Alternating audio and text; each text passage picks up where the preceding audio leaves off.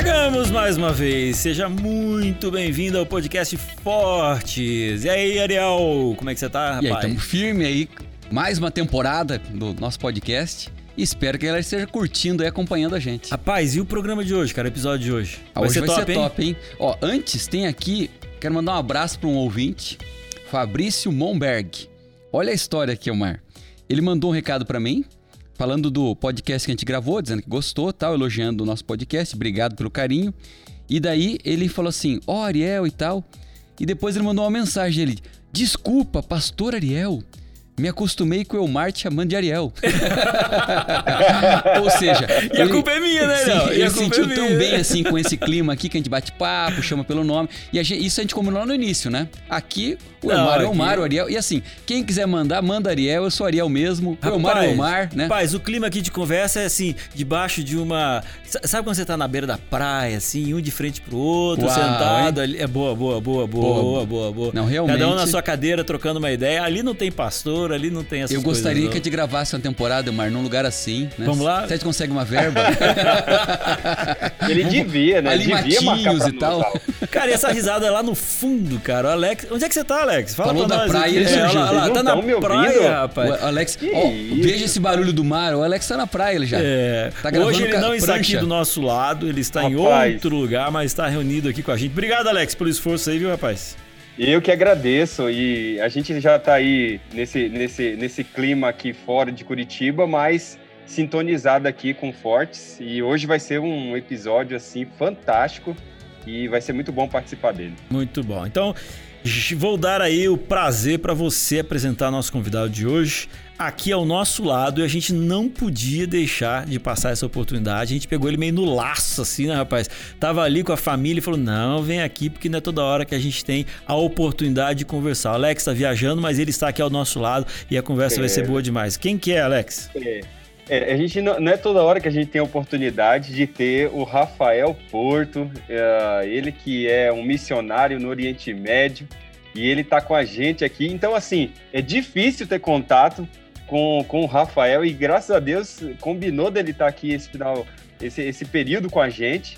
E eu estou muito feliz aí de poder apresentar o Rafael, que é um missionário é, no Oriente Médio e está um tempo lá já. E eu tenho certeza que as experiências que ele vai contar hoje aqui para nós é uma benção. Ele é casado com a Cindy Porto e tem uma experiência já de alguns anos no campo missionário. Seja bem-vindo aí, Rafael. Obrigado pelo convite, é um prazer imenso estar aqui. Do Oriente Médio a gente acompanha o Fortes. Olha aí! Oh, ah, agora não, começa ver, começa a ver. Ô, Rafael, Rafael, a gente tem aqui uma plateia nos ouvindo nesse momento e normalmente quando a gente apresenta o nosso convidado, eles batem palma. Então, com, com a gente aqui, Rafael Porto, galera, recebam com carinho. Aê! Aê! Você viu a plateia aqui realmente batendo palma. É, né? show de bola. Muito bom. Mas aí, Rafa, como é que estão as coisas? Tranquilo? Tranquilo, nós estamos há seis anos vivendo no Oriente Médio. A gente não vai entrar em detalhes do país por questão de segurança, é um lugar que é proibido a pregação do evangelho, mas é o sexto ano nosso ali já nesse país. E a gente está muito feliz de ver a, ah, a atuação de Deus naquele país. Muito legal. É interessante que a gente estava uma vez na reunião com o Rubens e ele recebeu um, uma notícias da missão e a pessoa que mandou é bem legal, não sei se o Omar lembra desse dia, que ele leu, ele falava assim: olha, lá tinha uma turma que era do Corinthians e decidiu passar para ser do Santos. Então ele, ao mandar a mensagem, ele teve esse cuidado, né, de cifrar a mensagem ali, né? Então o Corinthians era o sino dos perdidos, desculpa os Corinthians. e o Santos era aqueles que estavam aceitando e tal, né? É. Aí ele colocava assim, a, a carta e foi, era... e foi convertido por meio do São Paulo, né? Isso, né? que escreveu aos Coríntios e tal, né? É. Que era um pecador. Então era mais ou menos assim, ó, a mensagem cifrada ali. É necessário então ter um cuidado, então, Rafa, quando é necessário ter um cuidado. É, o nosso visto, meu visto é de turista, eu sou, eu sou, um pastor também, mas ninguém tem visto missionário no país que eu tô. Okay. Tem alguns países que têm o visto missionário, no país que eu tô é proibido. Então, nosso visto é visto de turista. A minha esposa entrou na universidade, eles chamam de estudante valdense, para estudar e testemunhar. Estudante valdense? Olha que legal. A minha desculpa para estar tá ali é que eu trabalho com vídeos, então todos temos que ter uma desculpa para estar tá ali que não seja desculpa oficial. Porque se o governo descobrir... Esse ponto aí é legal, Rafael. Por que, que é, ela é uma estudante valdense? Vamos voltar um pouquinho na história só para explicar essa questão pra galera, como é que é? Sim, os valdenses eram um grupo que, que viveram bastante tempo atrás que, que testemunhavam num momento que era proibido, sim, que tinha muita perseguição sim, também. Sim. Eles testemunhavam de forma escondida também. Eles eram patrocinavam os jovens, as, os jovens e eles iam até as universidades, né? Principalmente na Europa, e lá, assim, infiltrado, estudando, eles iam dando testemunho, né? Eles vendiam muitas coisas e junto com a venda espalhavam a mensagem também. Vendiam pedras preciosas, né? Às vezes falava assim, olha, quando ele encontrava alguém interessado que poderia ser um candidato, arriscando a própria vida, o Valdense falava assim, olha, eu tenho aqui uma outra joia que é a mais preciosa que eu tenho. E aí escondido na roupa, né? Às vezes costurado dentro do terno, dentro da manga, eles tiravam porções da Bíblia e tal. Legal. É, foi inspirado nesse, nesse. Esse projeto foi inspirado neles, nos valdenses. Rafael, você trabalhava aqui no Brasil, né? Ali em Joinville, e de repente você e sua esposa decidiram, né, largar tudo aqui no Brasil e ir para um país completamente desconhecido. Como é que foi essa transição? Qual foi, a de... Qual foi o momento da decisão de vocês? Eu desde criança sempre sonhei em ser missionário. Eu li aquelas histórias de Léo Halliwell na Amazônia, Davi Livingstone, e sempre quis ser missionário. Que legal. Mas sempre nessas histórias eram missionários na África, eram nesses lugares que eu queria ser missionário. Eu estava trabalhando aqui e eles lançaram a proposta de mandar algumas famílias para a janela 1040, que é esse lugar do mundo que é mais difícil e desafiador a pregação do evangelho, onde a população é muito grande e tem muitos, muito, poucas, muito poucas pessoas cristãs que conhecem a mensagem. E eu coloquei meu nome para ir para a China porque a China era um dos países que estavam nessa lista. Eu jamais sonhei em ser missionário do Oriente Médio. Se tinha um lugar no mundo que eu não tinha vontade nem de conhecer, turisticamente falando, era o Oriente Médio. Eu não gostava não da... Não estava na tua agenda nem para passear. Não estava. A religião muçulmana não tinha interesse nenhum em islamismo, não tinha interesse nenhum no Oriente Médio. Jamais. Coloquei meu nome para ir para a China e foi um, um, processo seletivo que tiveram várias etapas. E quando chegou na última fase do processo seletivo, a gente chegou para uma entrevista com as pessoas da China, do Oriente Médio. E quando eu cheguei, meu nome estava na lista para o Oriente Médio e não para a China. Olha só. A minha esposa nem sabia que tinha Oriente Médio na lista, porque na minha cabeça o Oriente Médio não estava como opção. Uhum. Então a gente chegou no quarto e falou: a gente tem que tirar nosso nome, a gente não pode ir jamais para o Oriente Médio. E a gente, naquelas reuniões, assistiu muitos testemunhos, participou da entrevista, mas a gente falou: olha, a gente não quer ir. Perguntaram por que você é um bom candidato para ir para o Oriente Médio. Eu não quero ir para o Oriente Médio. Essa foi a nossa, não sou a nossa resposta. eu não sou. Eu não sou uma opção. É igual né? nossos políticos, então. Não, eu não sou candidato. É, não, não sou não, candidato. A minha esposa, ela gosta de falar também. Ela tinha medo de ter que usar aquela burca, de não poder se expressar, de ficar sempre andando atrás do marido, de não poder ser uma pessoa, de não poder ser alguém. Então, a gente não queria. Mas naquelas entrevistas, nos testemunhos que a gente ouviu, a nossa cabeça mudou de tal forma que no final daqueles dias a gente queria ir por Oriente Médio ao invés da China. A gente Olha teve a oportunidade de ter entrevista com a China, mas a gente queria ir por Oriente Médio ao invés da China. Vocês sentiram que era de Deus, então. Apesar de não, não entenderem, não sonharem com isso, é, né? apesar de não ter assim um interesse pela cultura, pela religião, de ser um desafio, até hoje para mim é um desafio mas a gente sentiu o chamado de Deus para ir para o Oriente Médio. Mesmo porque no Oriente Médio existem é, diferenças entre os países, né? Alguns uhum. são mais fechados, é aquilo que acontece lá em termos de, de homem e mulher, né? A burca, etc. No país que você está, é, é obrigatória a burca no caso da mulher? Não, não é obrigatória a burca. Tem algumas pessoas que usam, algumas pessoas usam só o véu na cabeça. A gente, na verdade, trabalha com dois países no nosso campo, nossa região de trabalho. Em um dos países, que não é o país que eu moro, lá é obrigatório usar e lá também é pena de morte se você mudar de religião. Se Olha você se converter só. de religião, nesse país é pena de morte. Então a gente recebe muitos, muitos refugiados desse segundo país, que é a nossa região de trabalho, para o nosso país. Gente que largou tudo simplesmente porque aceitaram Jesus. Mais ou menos assim, Ariel, você pode, não tem problema, pode batizar. Batiza né? Mas a hora que você acabar de batizar, você vai ali no paredão e acabou com E a gente né? reclamando aqui de umas perseguiçãozinha e tal. É muito Nutella e tal, né? E a gente, a gente não tem ideia do que, que é isso. A gente não tem ideia do que, que é isso. E, e, e, as decisões que são tomadas são decisões que custam a vida. A né? família, o trabalho, bonito. né? Exato. Eu, eu acho bonito isso, isso que, o, que, o, que o Rafael tá falando, de que a missão também coloca um gosto que talvez a gente não tinha que à medida que a gente está no campo missionário, Deus nos dá uma paixão que a gente não sabia que tinha, mas que Deus já tinha colocado lá no coração. E isso faz a gente desafiar muitas vezes as nossas pretensões a respeito da missão, porque quando você se coloca no caminho da missão, Deus dá para você sentimentos que você jamais sonhou que você teria, inclusive de amor e de paixão por aquela cultura. Exatamente. Em lugares tão difíceis, aquelas histórias que a gente lê nesses livros em, na infância, a dificuldade de conhecer pessoas que viveram essas histórias. Então a gente vê nesse país que é mais fechado, pessoas que, que, que foram condenadas à morte, por exemplo. Conheci uma pessoa que saiu da prisão e ninguém viu a pessoa saindo da prisão. Ela ficou invisível perante os guardas. Olha. Essas histórias que a gente lê em livro, que é tão distante da gente, a gente conhece a pessoa que viveu essa história. Ou o cara que estava na prisão, foi açoitado, e ele falava assim: olha, eu senti uma pessoa entre, entre a minha pessoa e o açoite, e quando o açoite vinha, amortecia na pessoa. E quando chegava em mim, não me feria. E os guardas ficavam revoltados. Como é que não tá me ferindo?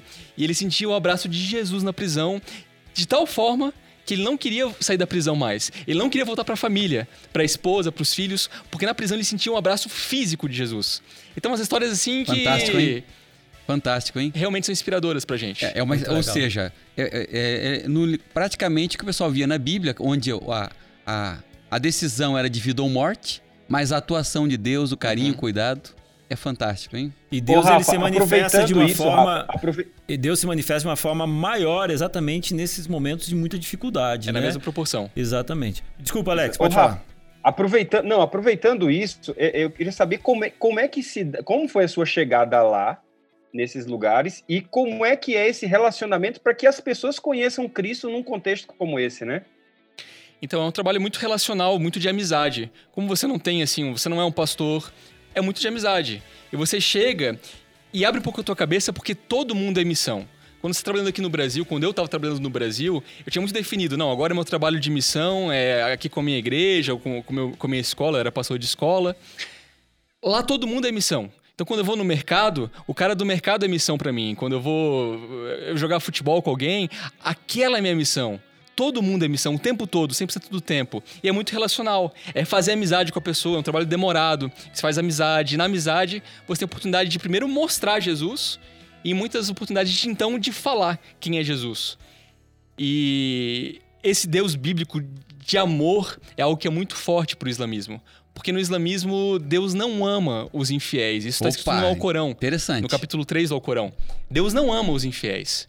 E quando eles encontram um Deus que ama todos, é algo que é muito forte. Então, quando eles vivenciam primeiro esse amor, e depois eles encontram essa mensagem na Bíblia, é algo que é muito impactante para os muçulmanos. E pela Legal. primeira vez no podcast foi citado o Alcorão, né? Aí já citou aqui Nietzsche e tal, já citamos cara aqui da... Até Shakespeare, né? Shakespeare já foi citado aqui, né? Mas o nível tá, continua aumentando, Não, então, né? Muito bom. Rafael, e quando você chegou lá, quais foram as principais é, diferenças de cultura? Quais foram os maiores choques que você teve, assim, em termos de diferença do que é o Brasil para esse outro país? É um país muito diferente, né? A cultura realmente é muito diferente. Tem um choque cultural muito grande no começo. Algumas coisas assim que são mais simples, por exemplo, quando você entra em qualquer casa, tem que tirar os calçados, por exemplo. Algumas famílias aqui no Brasil adotam isso, mas não é tão comum. Lá em casa é assim. Lá em casa é assim, viu? Mas só aí. depois do Covid, não vem Sim. com graça, não. Mas geralmente as casas que a mulher manda tem regras assim, né? Né, Lex? Uma coisa, por exemplo, a visita quando chega na tua casa, não tem hora pra ir embora. Então Opa! eles chegam, ficam até meia-noite, uma da manhã. Teve uma visita que chegou em nossa casa, ficou até três e meia da manhã. E era um casal com filhos. E eles, tinham escola no dia seguinte, a gente não tinha compromisso de manhã cedo, mas eles tinham compromisso de manhã cedo no dia seguinte. Ficaram até três e meia da manhã conversando Caramba, hein? tomando chá, batendo papo. Então é uma cultura muito diferente. Eles têm uma palavra específica lá, que eu não vou mencionar para não deixar claro qual que é o país que eu tô trabalhando, Certo. mas que é, um- é uma palavra que a pessoa fala assim: olha, eu vou ir pra tua casa para passar a noite. Eles passam a noite inteira até de manhã. É tipo amanhecer, a tradução seria da palavra. Aqui é vigília. No Brasil é Ou vigília, seja, né? agora isso aí é uma faca de dois legumes, como diz, porque se é uma visita boa, é, É. uma benção, né? Ah, Da família, tal, o amigo. Por outro lado, se não for uma visita tão conveniente, veio pra ficar então. Porque na cabeça deles, amizade é isso aí. Não precisa ser da família, esse é o ponto. Não Aham. precisa ser tão próximo. É um cara que você não conhece tanto. E ele vai e passa. E dizer não é muito difícil pra não, eles. Não dá pra ler pra eles Provérbios 25, 17, que fala assim: Não seja muito frequente na casa do teu próximo, antes que ele se enfade de ti e te aborreça. É, tá lá, né? Tá lá. É, Mas é a cultura, né? é a cultura. No Alcorão também, Maomé tem uma, uma, frase assim também parecida, em que tinha vindo muitos hóspedes para receber, e ele falou: Olha, Deus está me revelando que não é para ficar muito tempo na minha casa. ele tem uma revelação assim também. Ó, você pega essa mensagem final de ano, tá chegando os parentes na tua casa, quem sabe você fala assim: Olha, eu tenho apoio da Bíblia e do Corão, vamos vazar, galera. Mas culturalmente, essa é a parte bonita da cultura o hóspede é muito importante. Então eles realmente fazem tudo pelo hóspede em lugares menores, cidades menores. Hoje cidade grande não é assim, mas cidades menores, você chega, você não conhece a pessoa, você pode ficar na casa da pessoa, dormir, comer na casa tá. da pessoa. Eles vão te receber como se fosse da família. Não conhecem você, não sabem o seu nome, mas vão te receber ah, como fosse Ou da seja, família. eu estou fazendo ano bíblico agora, aquela história de Ló, de Abraão, uhum. de pegarem assim, um desconhecidos receberem e tratarem daquela forma é, é, é da cultura é ali comum mesmo. até hoje no Oriente Médio em cidades menores, em lugares menores. E, então e isso é muito bonito, gente. Isso aí é muito bonito porque isso é característica do Evangelho. Hospitalidade é característica do Evangelho. Então assim falta isso um pouco para nossa cultura. Com toda certeza. Eu vejo. É, é, bonito da cultura isso. Em Curitiba, então. É. aqui Rafael, não é ficar na casa, nós nem vamos. Ó, o Rafael contou pra gente, Ariel, aqui uma experiência que ele teve de diferença de cultura, né? Making off aí. É, ele não tá querendo contar, mas. Eu acho que seria bom, né? Era história de bastidor, não era? É, não, eu, mas agora vai. bom, no Oriente Médio em geral também. Aqui no Brasil, as mulheres tem mais afeição com outras mulheres, de pegar no cabelo, de tocar. Homem com homem, nem tanto. No Oriente Médio, ao contrário. As mulheres são muito distantes umas das, umas das outras e os homens, eles tocam mais e tal. Então, em alguns lugares é normal, assim, até um amigo andar de mão dada, por exemplo. E a gente leu essas histórias no Brasil antes de ir pra lá. Uhum. Mas no país que eu tô não é tão comum ao mesmo tempo. E a gente conheceu uma família, o cara era policial família, com filhos e tal. Eu estava andando um dia na cidade e de repente eu sinto ele tocando na minha mão, segurando minha mão. E foi uma sensação muito diferente. A minha esposa atrás, junto com a esposa dele andando, e ela olhando aquela situação, e ela viu que eu fiquei assim, muito desajeitado. e eu não sabia se eu apertava a mão dele para mostrar que, que eu sou homem e tal, ou se eu não deixava frouxo, que um, poderia ser pior. másculo ali e tal. eu não sabia qual era a minha reação, mas era uma pessoa assim que, que tinha um contato diferente, assim, que, e que pela missão a gente tem que aceitar, né? Tem que mostrar Jesus. E isso é amizade, né? É isso amizade. é amizade, né, Rafa? É demonstração de amizade. Quando você tem amizade, você tem acesso ao coração. E entender na cultura qual que é a demonstração de amizade. É, outra diferença cultural, homem com mulher, jamais vai, vai ter qualquer toque, né? Um, um, beijo, um abraço. Não tem abraço entre homem e mulher. Mas homem com homem, mulher com mulher, sim. Então entender como que você demonstra na cultura o amor de Jesus. Agora, você chegou nesse país e, né, completamente fora do normal do que você vivia no Brasil. Quais foram suas estratégias é, de evangelismo? Você já falou que é sempre através da amizade. E acho que já fica a dica, gente. Isso aí não é o início do, do evangelho para o Oriente Médio, é para o Brasil também. Exatamente. É, é, a forma como Jesus atuava, né? Mas, mas lá isso tem que ser um pouco mais forte, né? Então, vamos lá. Algumas é. histórias de como isso aconteceu Sim. na prática. E só lembrar, Elmar, só lembrar antes do Rafa falar, é o seguinte, que a gente não faz amizade como ponte para fazer evangelismo. A gente faz amizade porque a amizade já é a missão onde a gente está vivendo, faz parte do processo. E não dizer ó, oh, vou fazer amizade para. Ah, agora te peguei. Não, não é isso. Eu, eu, faço amizade porque fazer amizade faz parte do processo de relacionar e fazer discípulo. Como é que você faz discípulo de alguém que não é amigo?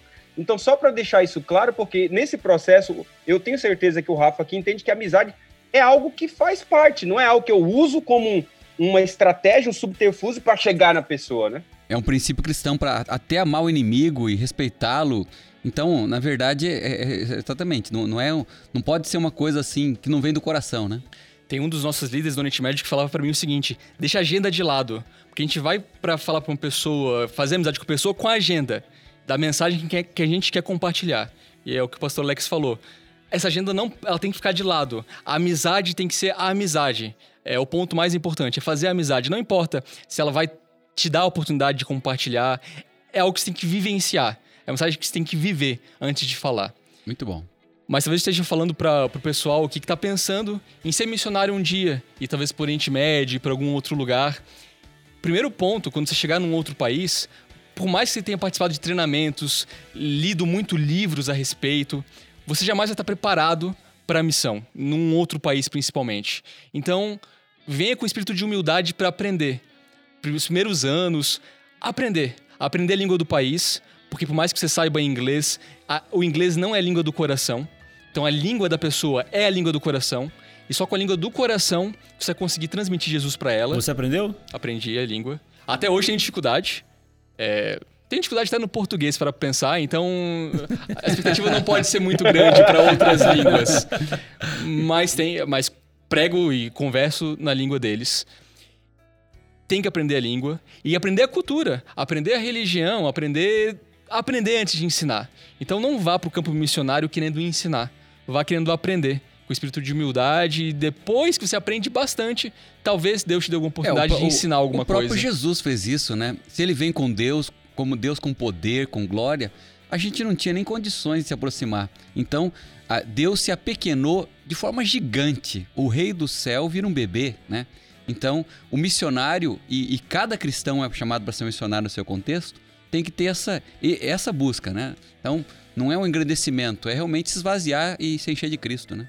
E com relação às estratégias que o pastor Amar perguntou, e do conhecido para o desconhecido. Então, quando você aprende da cultura, aprende da religião deles, você descobre quais são os pontos semelhantes, o que é conhecido para eles, e parte desses pontos conhecidos para aquilo que é desconhecido para eles, para o evangelho que é desconhecido. Então, tenta procurar ah, os pontos em comuns. E nós, como adventistas, temos muito mais pontos em comuns que um Opa, outro cristão normal com o islamismo. A gente também não come carne de porco, é, não tomamos vinhos, não- não- é muito mais, muito mais pontos em comum. Quando eles conhecem um cristão que é diferente dos outros cristãos e é mais semelhante a eles em alguns costumes, então é algo que é muito impactante para eles. Então, partindo desses pontos em comum, até mesmo dentro do Alcorão, eles creem em vários profetas que são semelhantes a nós. Então, usando esses pontos em comum para trazer para o desconhecido é uma estratégia que é muito importante. Por isso que é importante aprender. Você consegue ou pode contar algum tipo de história de uma estratégia como essa ou você prefere não falar? Tem uma menina que a gente estuda a Bíblia, por exemplo, faz quatro anos já. Ela é uma menina bem pós-moderna, uma menina que a- o approach que eu usei com ela é, foi um pouco mais assim de um pós-moderno no Brasil também, mostrar se Deus existe ou não, aquela questão da apologética mesmo, se a Bíblia foi mudada ou não, e aquilo abriu muito a cabeça dela. Foi muito legal para ela. Quatro anos estudando a Bíblia com a gente, sempre. E agora, pouco tempo atrás, a gente começou a estudar com ela o que o Alcorão fala a respeito da Bíblia. Ela é uma pessoa que não crê mais no Alcorão. Aham. Ela já se decepcionou com o Alcorão há muito tempo atrás. Mas, ao mesmo tempo, quando ela descobriu no Alcorão que o Alcorão fala que a Bíblia não foi mudada, que é um, que é um livro que você deve ser, deve ser estudado. Quando ela viu isso no Alcorão, O Alcorão fala isso? fala isso, a gente pode defender muito a nossa doutrina pelo Alcorão. Porque o Alcorão fala isso, claramente. Ele, ele- Vários qual a informação versos. sobre, sobre Jesus que eles têm ali? A informação sobre Jesus é diferente. É. É, eles creem como um profeta, creem que, que não é Deus. Eles creem que Jesus não morreu no Alcorão. Eles dá a entender que Jesus não morreu. Tá. Então é diferente. Tá, desculpa, Mas com continua. relação à Bíblia, é semelhante. Eles creem que a Bíblia é inspirada por Deus.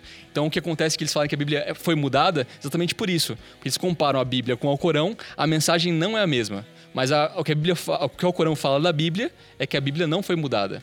Olha aí. E depois de quatro anos, eu achando que ela não tinha mais nenhum apego com o Alcorão. Depois de quatro anos, quando eu dei um material pra ela, ela começou a estudar que a- o Alcorão fala bem da Bíblia, ela falou: olha, ela confessou pra gente.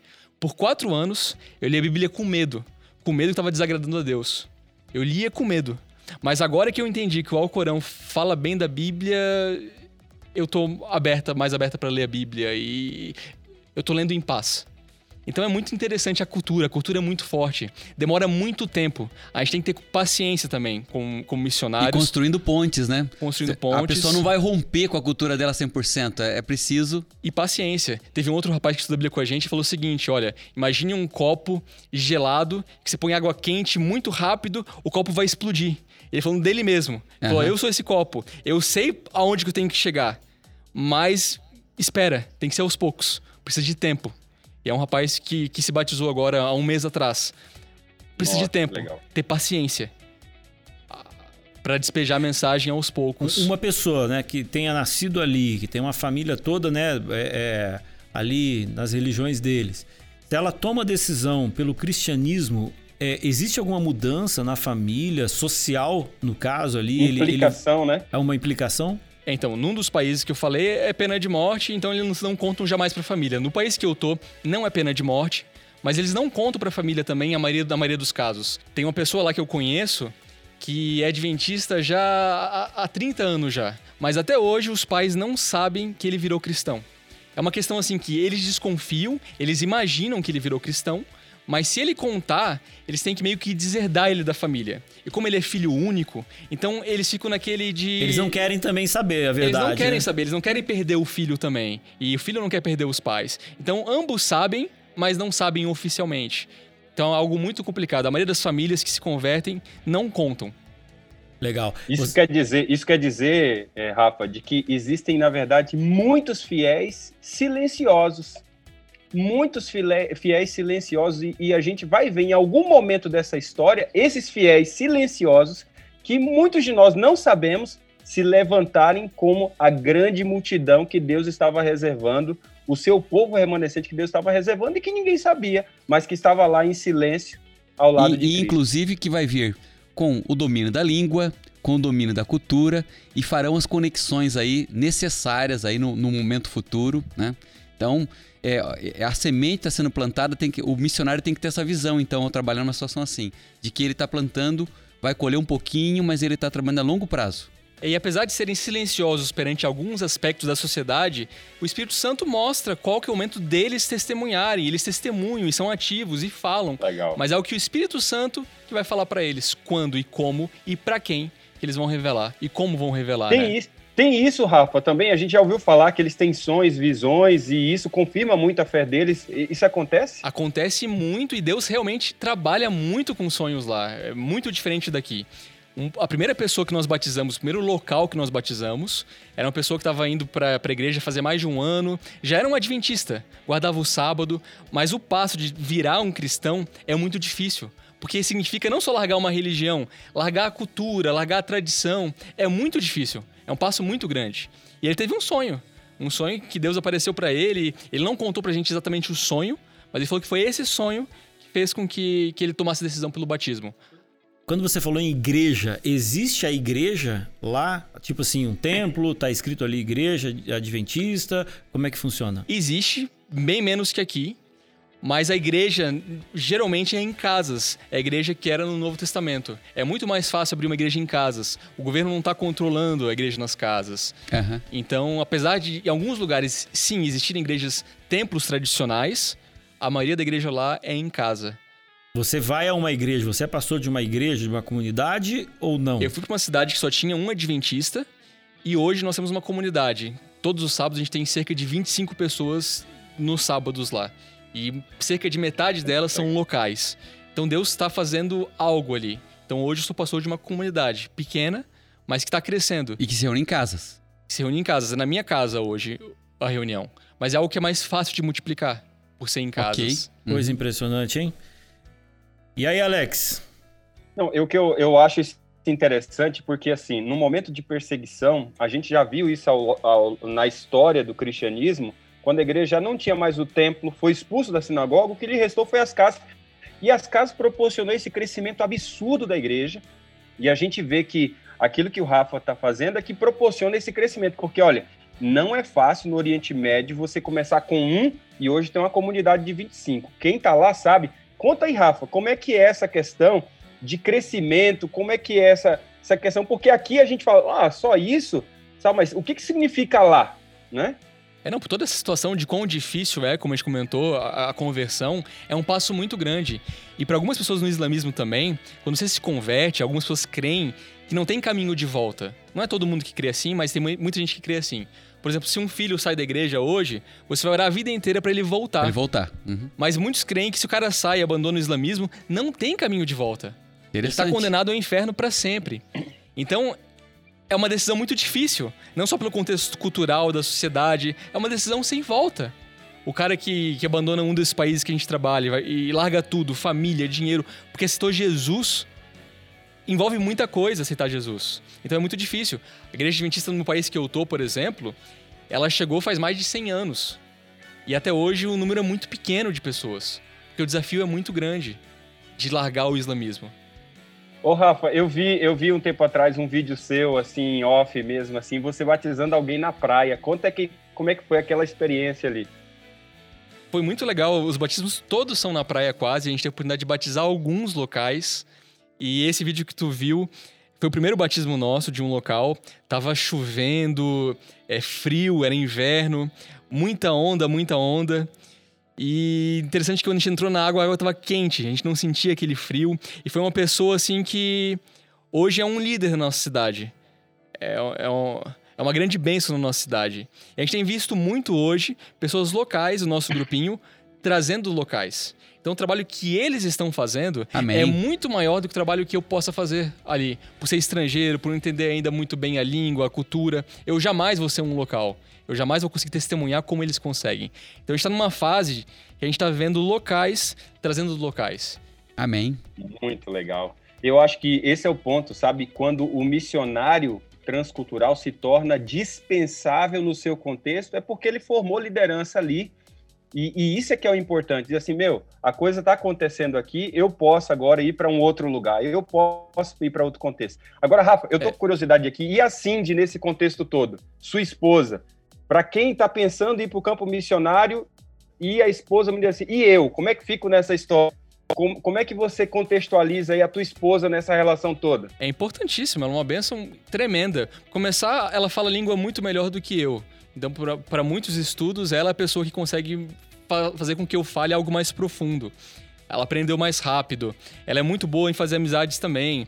E em casal é muito melhor do que sozinho. Na minha cidade a gente tem pessoas que foram sozinhas. É muito difícil, porque tem muito momento de, de caos, que você precisa compartilhar com alguém que está vivendo aquele, aquele mesma situação que você.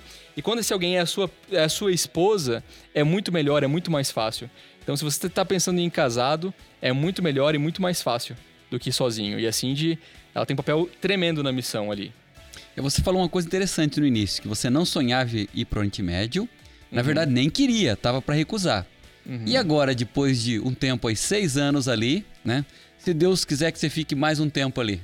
Então, eu fui pra ficar cinco anos só. Então, esse sexto ano já é uma extensão. E eu me comprometi a ficar 10 anos. Olha eu só. Tô num momento que ainda não tenho vontade, se me perguntar, de ficar a vida inteira em outro país, principalmente no Oriente Médio. Eu não tenho vontade. Toda vez que venho pro Brasil de férias, eu amo o Brasil, eu amo minha cultura, eu amo estar aqui.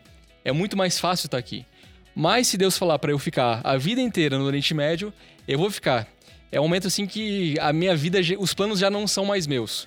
Quando eu estava aqui no Brasil, eu fazia planos, eu tinha sonhos e ideias.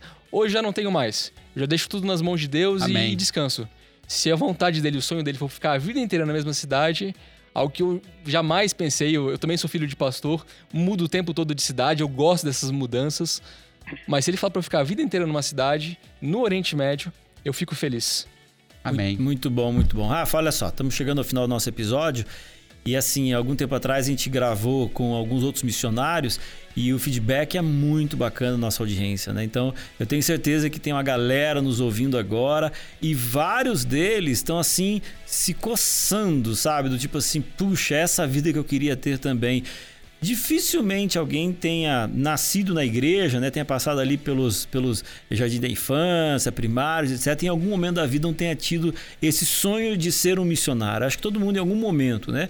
Obviamente que isso tem a ver com é, o preparo, tem a ver com uma decisão de vida, não é uma decisão simples, é, mas nesse momento a gente tem algumas pessoas que estão nos ouvindo e que imaginam que podem ser missionários transculturais. Então, esse é um ponto que de repente eu queria que você falasse agora uma mensagem para eles. Mas, por outro lado, eu queria que também você conversasse com, de repente, a grande massa daqueles que estão nos ouvindo, que é o cara que não vai sair para outro país, mas que a gente tem que ter a postura e a mentalidade de um missionário aonde a gente está. Então eu queria que você finalizasse com isso. É a mensagem que é parecida para ambos. Você tem que se preparar para servir a Deus, não importa para onde ele te chamar. Então esse preparo para aquele que está pensando ser missionário extracultural envolve aprender outro idioma, aprender o inglês principalmente, é muito importante. Ser humilde para aprender, para aprender mais. Estar com mente aberta de não julgar uma outra cultura. As culturas são diferentes sempre. E eu diria que seja um missionário onde você está. Gente tem essa visão meio romantizada de que o missionário é uma pessoa especial. E depois que você é missionário, você vê que você não mudou. Você é a mesma pessoa que era antes. É a mesma visão romantizada que alguns têm de pastor. O pastor é um ser humano mais espiritual que outros. E você é ah, a mesma pessoa... não entrega pessoa... a gente não, não entrega. O pessoal vai, vai descobrir aí que nós... vai começar a chamar de Ariel, de Omar. e é, é, triste, mas você é o mesmo cara antes de entrar no, é no seminário. É, isso é, mesmo. é o mesmo cara antes de começar. É o mesmo cara antes de ser ordenado. É o mesmo cara antes de ir pro campo missionário. Você é a mesma pessoa. Então comece aonde você está servindo, sendo uma bênção. Deixa eu só interromper um pouquinho. Tem muita gente que eu olho e falo assim: ah, senhor, me dá uma oportunidade aí de pregar no Maracanã, de pregar no Campuri. Amigo, é o seguinte: Deus vai te dar oportunidade se você aí, pra, pra, na tua igreja pequenininha, você tem feito o teu melhor. Se no teu colégio, você, se você não é um missionário, no teu colégio tem 200 alunos, você não vai ter a oportunidade de ir para um lugar para pregar para um país. Então, eu, sou, eu penso muito isso realmente. Eu mudei muito pouco de quem eu era antes do teológico para agora. Então, realmente a gente tem que ter humildade de entender esse, esse processo e quem é fiel no pouco, Deus coloca sobre o muito, né? E seguir e servir Jesus não é nada glamouroso, é carregar a cruz, é que ele apareça e você diminua, né? Que você, você fique no, no, no background da situação. E é isso. Ir para pregar no Maracanã, para ser um departamental, para ser alguém, você seja um ninguém sempre que Jesus seja alguém na sua vida Amém. e que as pessoas consigam ver esse Amém. Jesus na sua vida. Esse tem que ser o nosso propósito sempre.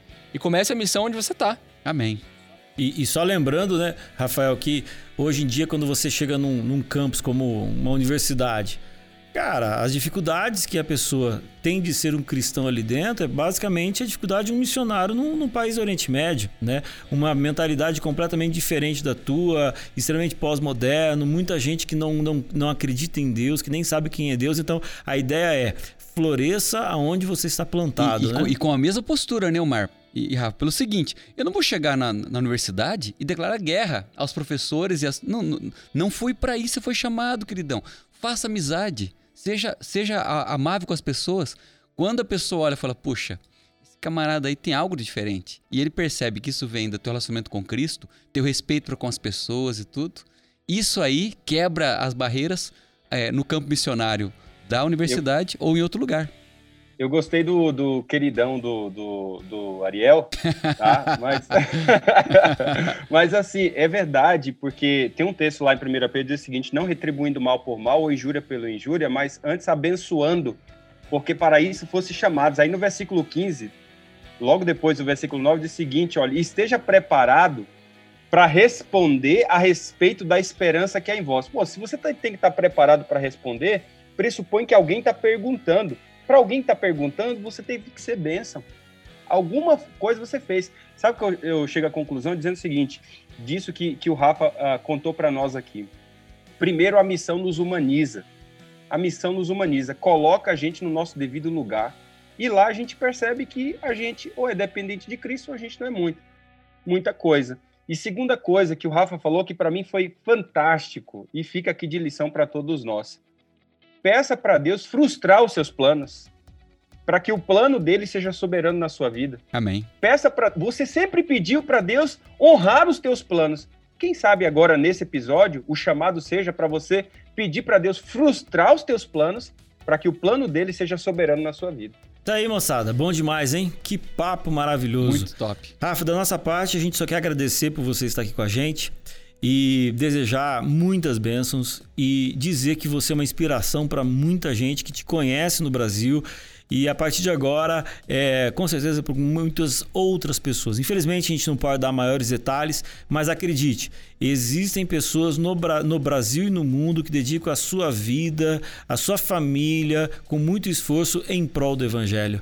E a gente precisa entender que esse chamado é para todos nós. O Senhor também está nos chamando para sermos missionários exatamente aonde nós estamos. Vamos lá florescer, que 2021 seja um ano onde a gente possa assumir o campo missionário e possa fazer diferença para aqueles que estão ao nosso redor.